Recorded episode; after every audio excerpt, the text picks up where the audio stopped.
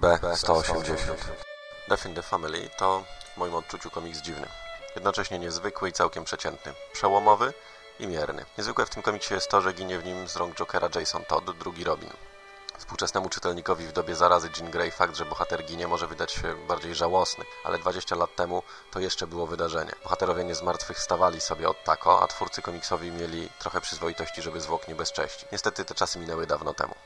Niezwykłe było to, jak zginął Todd, a właściwie kto go zabił. Oczywiście stało się to rękami Jokera, ale zabili go czytelnicy. W trwającym półtorej doby głosowaniu telefonicznym przewagą 5343 głosów do 5271 miłośnicy przygód Mrocznego Rycerza zdecydowali, że ten pyskaty sierota, który wskoczył na miejsce Dicka Graysona, nie pasuje do dynamicznego duetu i musi pożegnać się z życiem.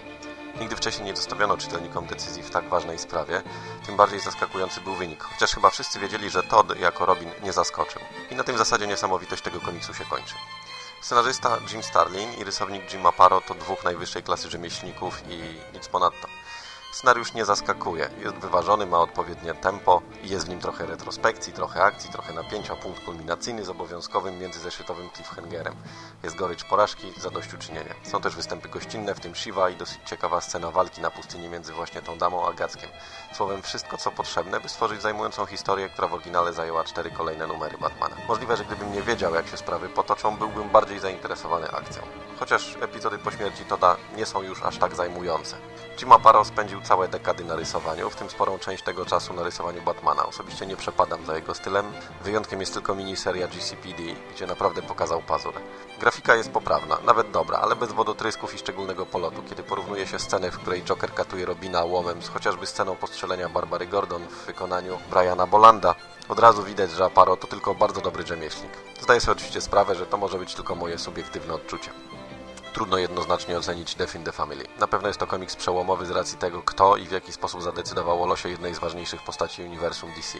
Jest to też punkt zwrotny, rozpoczynający kilkuletni okres, drugi po odejściu Dicka Graysona, kiedy Mroczny Rycerz jest naprawdę samotnym mścicielem, nocnym detektywem, bez bandy niepotrzebnych pomocników pałętających się pod nogami.